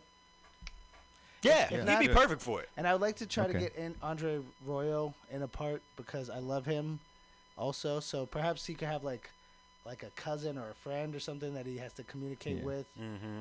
Uh, and I would love to get Andre. We need some other characters. Maybe like uh, the the guy who's trying to get him onto the Rangers. Yeah, you need a town. You need Yeah. a place to set it Yeah. where he's coming from. Okay. Because the thing that made Bass Reeves so cool, as I remember it, is he once he escaped from slavery, he lived with Indians. That's Cool. why they Okay. needed him because of his tracking abilities. Because he was he tr- was trained with Indians. so that's that sounds like the adventure story. Trained with the Indians in the wilderness. Like he goes back to w- Indians that he knows and has to like do a sort of a thing with them. And he lives with them for a while, and so he Yeah. just travels with them and, and picks up Okay. their traditions and Okay. and But that's- customs. But so the structure of the film though is a comedy in the beginning, right? I'd like to start with a comedy. Yeah. So eventually we're gonna get to him back Being with the, that? Yeah. with the Indians. yeah. Would it be a flashback or would it I be think like it's a flashback. it's a flashback? Okay. Okay. And I think we're gonna need Jeff Bridges in this film because you can't make a western without Jeff Bridges anymore. Yeah. It's Fair. impossible. Let's What make about- him the guy trying to get him into the Rangers. Okay. That's dope. I like Jeff that a Bridges lot. is a good guy. He's always fun. Yeah. Can the bad guy be James Duval? No. Mm. He's good old. I'm trying to. I'm trying to picture him. What was he in? Uh, the judge. well, uh, what else was he in? Uh, f- A lot, but he's another one of those Apocalypse actors. Now. Loves the smell of napalm in the morning. Okay. I think. Whoa, this spring sounds like a didgeridoo or something. Sounds cool. It's Resident AF. This asshole. No, not Ja- no, not not him. Somebody else. That's the guy. That that guy James Duval is from uh, fucking um, Doom Generation. I love that. That dude. looked like Skeet Ulrich. No, I'm th- I'm thinking of the old guy. Something else Duvall. Ro- Robert. Robert Duvall. Is that his Robert name? Duvall. Robert Duvall. Yeah, I love Robert. Duvall. Old guy. He's great. Bad Mm. guy. He's a good bad guy. I don't know. He's old. He's gonna die soon. Get him in more movies. So Get him in our movie. Who's our Who's our villain then? Is he like an outlaw, Mm. or is he You- like a a government, a, a fucking? Uh, I see you make him is the he like mayor. a baron, an oil baron? It's somebody mayor? that that dude's gonna be willing to join the, the Rangers to fight. Like for what? Like So he's like a baron, a land baron. I don't know the or- story of the guy well. yeah, I enough was to going to say, well, well, well, what would we can actually fictionalize happen. the story. Yeah, so let's. fictionalize it. Why don't you just make it so that the mayor Yeah. is there Yeah. and they have to figure make it a mystery story like they have to figure out who in the town Yeah. is the person that they're after Yeah. and they have to they ask bass reeves to use his skills to track this man down All right. And what are they doing? Are they killing some people to get like, and they kill enough people to get to take over the town bank or some shit? Like I don't know. Like what? What? Can- are- I oh li- you I could just have them killing people so that they can move Serial a killer. railroad in oh, railroad. Yeah, and and they're gentrifying, so they're taking people's land. There you go. Taking land. They're taking people's land so they can take the Yeah. choice spots by the railroad. So we have a theme of gentrification. But maybe there's like a Mhm. hired killer who's like. So we're gonna the, need the some- heavy. We're gonna don't know. need some Chinese actors then absolutely Okay. for bringing in the railroad. So who comes to mind for you?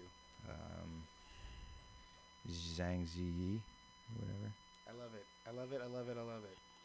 Fucking a. Crouching i Tiger, gotta Hidden go with Dragon's donnie great. yen Oh, cool.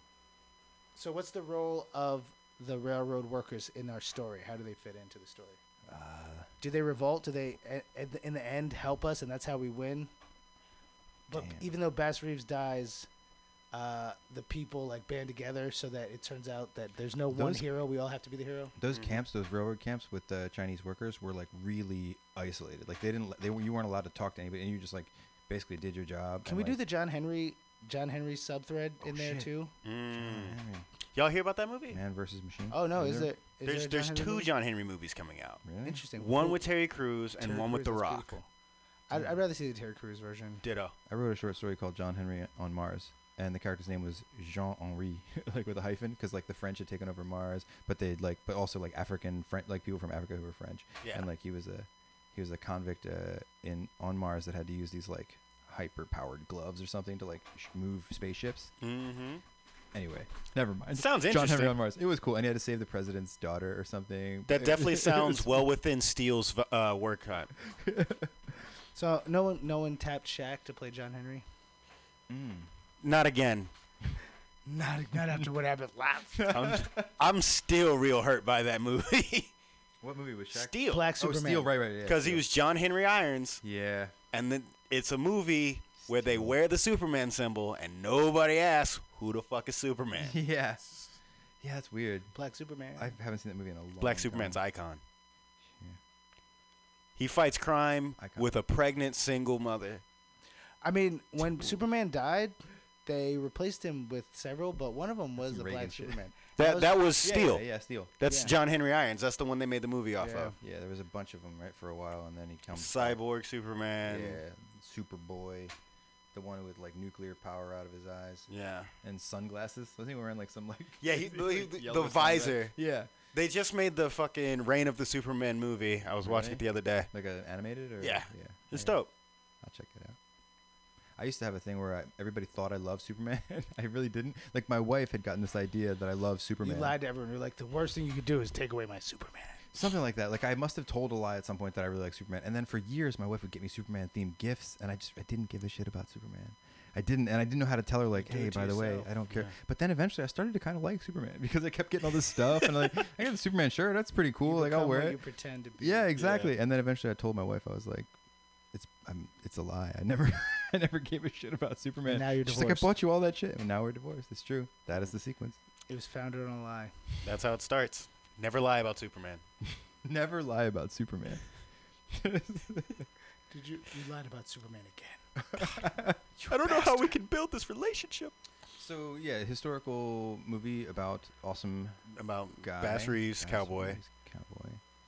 Cool. Pitch it. We're done. We did it. We did Yeah. it. We won. We get it's the money. It's pretty good. it. So I, I feel like we don't have the drama. So uh, can we involve, um, can we involve? What's her name again? Uh, uh, our our Z- railroad worker Z. Ying? yeah, I think uh, she was in Crouching Tiger, Hidden Dragon, So and she was in get some other movies can too. we get Z Ying Yeah. for a dramatic sequence where uh, they try to work together but it doesn't work out? yeah. Also, the thing is though, women weren't allowed in those camps at all. She's probably in drag because she has to send money home. But to that's family. Mulan though. It, you could do a little Mulan. That's there's out. nothing wrong with nodding that. Let's put Mulan in. I love it. Let's let's do it. Mulan it. so that's Mulan. Mulan. All right. All right, we just Mulan this movie. So yeah, how does but how does he come into contact? Because he's investigating. Yeah, so he has to hide out. So he has to try to get to speak with Chinese workers. He yeah, get he needs to talk because the. Chinese workers witnessed something. That they, Mhm. like while their crew was working, maybe like the killer. Well, there was a murder. Yeah. yeah, yeah, yeah. You know, there's a really good episode of Kung Fu that deals with this. Really? yeah, where like his white ass walks into town and they've they have lynched a Chinese man, and he has to convince the Chinese in the city to go to the trial Yeah. just to prove that anything happened because the object was they they like no white jury is ever going to convict the murderer of a Chinese man. Damn. It's an interesting episode. The only way you can watch the show is by pretending David Carradine against Bruce Lee, but it's an interesting episode. You're right. Did you ever see the Kung Fu: The Legend Continues? Jesus Christ. Yeah. that was just show's fucking horrible. Yeah, it was horrible. Did you ever see a show called Sidekick, I grew which up on had the Mad uh, magazine version. Ernie? You know Ernie Reyes Jr. Yeah, he was in Teenage Mutant Ninja Turtles. Yes, he was uh, the He pizza was a little delivery kid guy. in the Yeah, second- yeah, in the yeah, second In the second one, He's Uh, also uh, he was the in a TV homeboy that punched the rock in um G- uh, Get Down. yeah. That was a great fight scene. Yeah. That movie was really funny. I like that movie. But uh, that guy, Ernie Reyes Jr., was in a TV show called Sidekick, wasn't he? Where his dad was a cop. His like he'd been adopted by a white dude who was a cop, or something like that. I just and remember he the would always save it, like like Chuck Penny and, and Inspector Gadget. Like little Karate Kid would always like save his dad, the cop. That sounds dope. Chuck Shit, Norris am I made a movie called Sidekicks Oh yeah, with some white kid. I Kids, don't yeah. Remember. like Three Ninjas. No, movie just him, stupid. him and this one kid, Hmm. and uh, I don't know. I the Chuck Norris thing. It's like, well, if you did train with Bruce Lee, then I Yeah. gotta show you respect. Yeah. But uh, Train Walker, with Bruce Texas Lee is like a that's a Rangers are terrible, terrible Yeah, show. Walker Texas Ranger sucks, and his politics are fucking shitty. Mhm. Clint Eastwood, dumb motherfucker. Oh damn, damn, Sorry. taking shots. Never forgiven him for the chair thing, huh? The chair thing was so stupid. you just fucking you, you wasting everything. Like you Well, did it- all your stuff. it was not a strong. Dirty Harry's a piece of shit. Like I watched that movie recently. and I was like, Dirty Harry. I have trouble relaxing to Dirty Cops. Yeah. Hmm? You know, You ever see uh uh the Nicolas Cage Bad Lieutenant?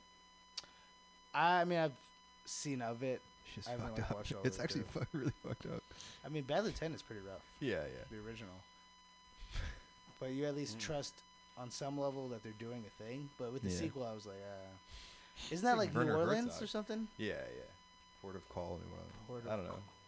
It was cool. I, it was really weird and fucked up. I like uh, what's his name, Werner Herzog. It was cool. I'm always happy to hear him do voiceover. Did you see the one about the cave?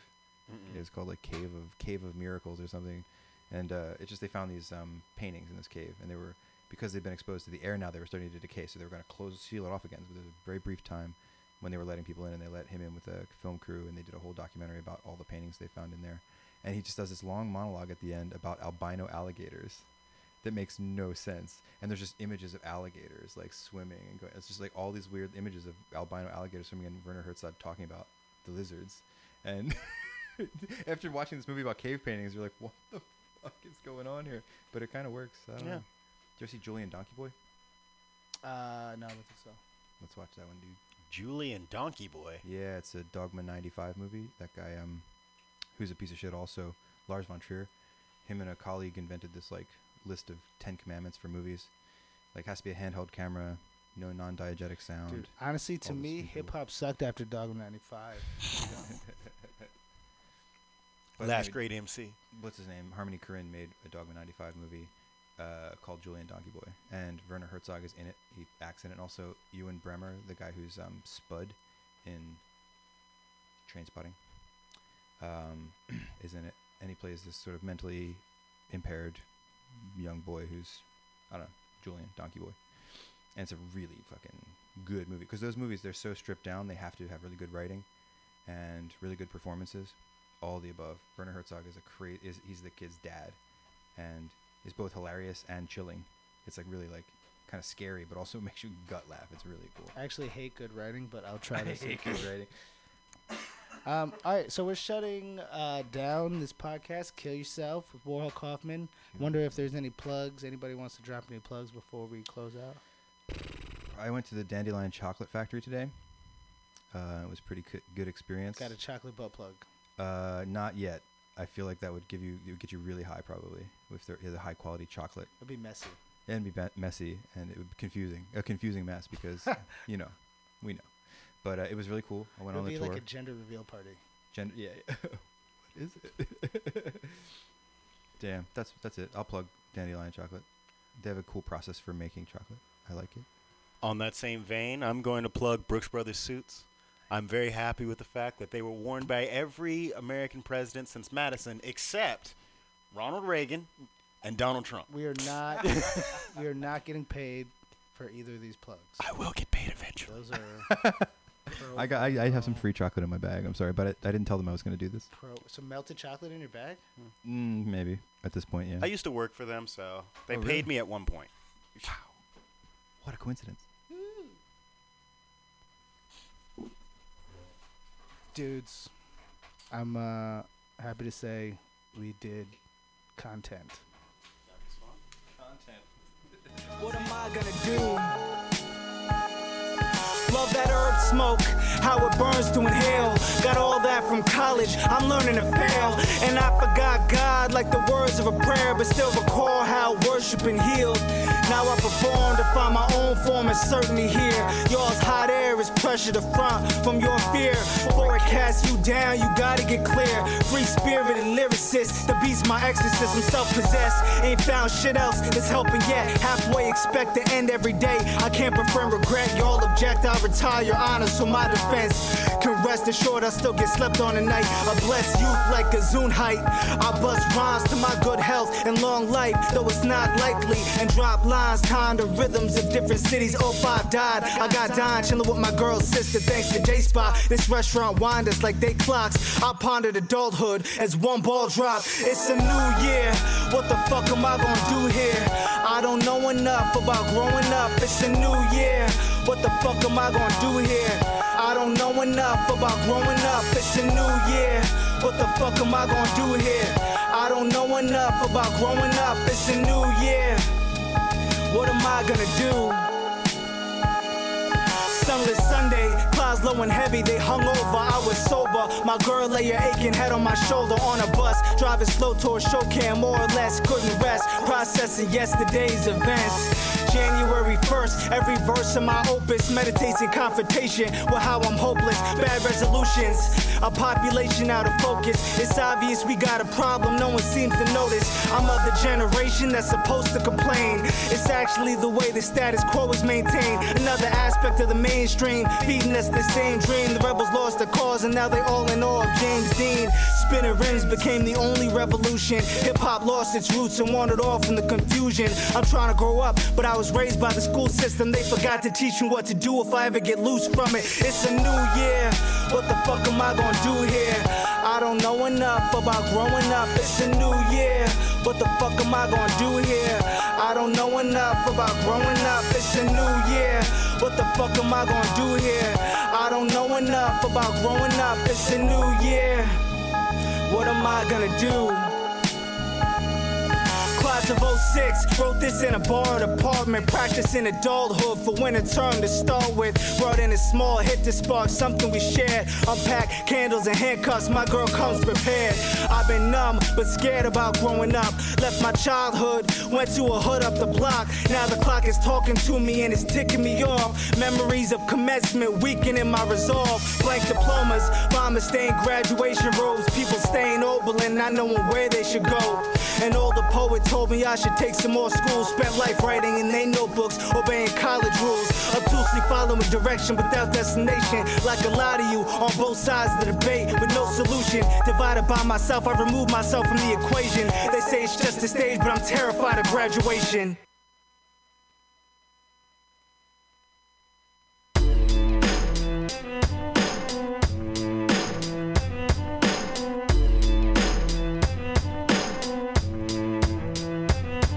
See the problems, never heard of an answer. Fuck police, feds and cops murdered the Panthers. I'm burning with anger, sitting wishing I could fight. But I don't even know what revolution would look like. If the whole hood tried, we really discover a solution. The truth is, we're killing each other. Living and rumbling, can't escape from the past. Our children in trouble, this nation's racist and classes. Say it's my duty to serve, y'all ain't thinking correct. Niggas waiting 41, and get shit back. And we haven't had a just war like that since. Barely even intervene when genocide happens. I'm bold enough to believe y'all should listen to me. And hope hip hop is more than just dissing and beat. Headlock, I be Red Scott, said I'm Nap Turner with the fires of rage. We keep the crack burning, that don't get the fuse lit. Use them for revolution before the embers of our pain become all consuming. We all are human, seeking truth, sick from garbage spewing. We work through it, but it's hard to do it. Struggle in destruction, they think you're probably stupid or lazy. Feel like I truly am crazy, can't stay here. Lose my days seeking a savior. Speak on beats instead of saying prayers. The death of Emmett Till ruptured the world. Took like 12 men for them to kill one young boy. Something broke, we need closure. I'm wondering how. No response, set to shudder and shout. Bryant and Milam were acquitted in the southern trial. Then took money for the story and exposed their own lie. They both died. So 5 the 5 finds accomplices. Don't know why it took this whole time to accomplish it. Case open wide. Hoping to find scapegoats to slay the ghost. Someone's going for life, and most likely the moment is right. But justice won't quite get served if they fry. Why? The other killers with some white friends and black workers employed in the store Bryant owned, packing groceries on the truck and the porch when abduction occurred. Niggas literally got roped in to murder and torture. 50 years passed, they ain't contorted and hurting. Two white men, mostly behind it are dead. But if the niggas are still alive, it's likely to bet they're gonna try to make black man burn for the crime. Ain't done shit to the murderer's wife. Knew she was an accomplice. I've heard that she's fine. Changing name, moving around, living a normal life. We ain't learning from time. People try to forget. Yo, history repeats itself. I need some help. They're trying to hurt us inside the streets themselves. Confine you and me to hell. But like Ntozake, we're unstoppable. If we can spell, we write. If we can yell, we rhyme. You want people go big and get ready to die. We're still niggas can't escape or retreat. They're afraid of our dreams and the way that we speak. Grab a bottle of alcohol, crave a release. And they claim it's an example how I'm lazy and weak. But the aching is deep. There's a rage in the streets. Niggas slain by police, taxes paid for the heat. Lynching and finish, you could be a weight on a tree. Painfully recent, can't believe in angels and demons. Too easy for me to see the Satan in people. Between your brain and feet, find a way to break free.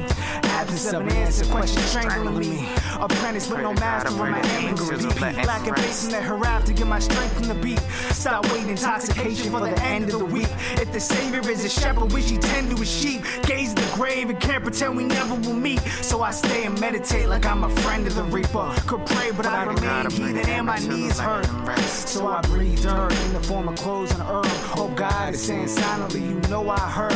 When I'm slow with words, I'm still quick with thought. Don't accept all the things you're taught. I'ma do this for life if I can bring it off. Never sling a rock, didn't bring a Glock. But can't be silenced like you thinking, Quan. I sing to God if I believed in kingdom come. Trying to remember all the things I've done. And the bling you brung ain't gonna lift you up. I'm well tighter than that slip you puff. Being a nigga is rough, and my brethren attest. You pray to God, I pray to Emmett Till the letting him rest. Pray to God, I pray to Emmett Till the letting him rest. You pray to God, I pray to Emmett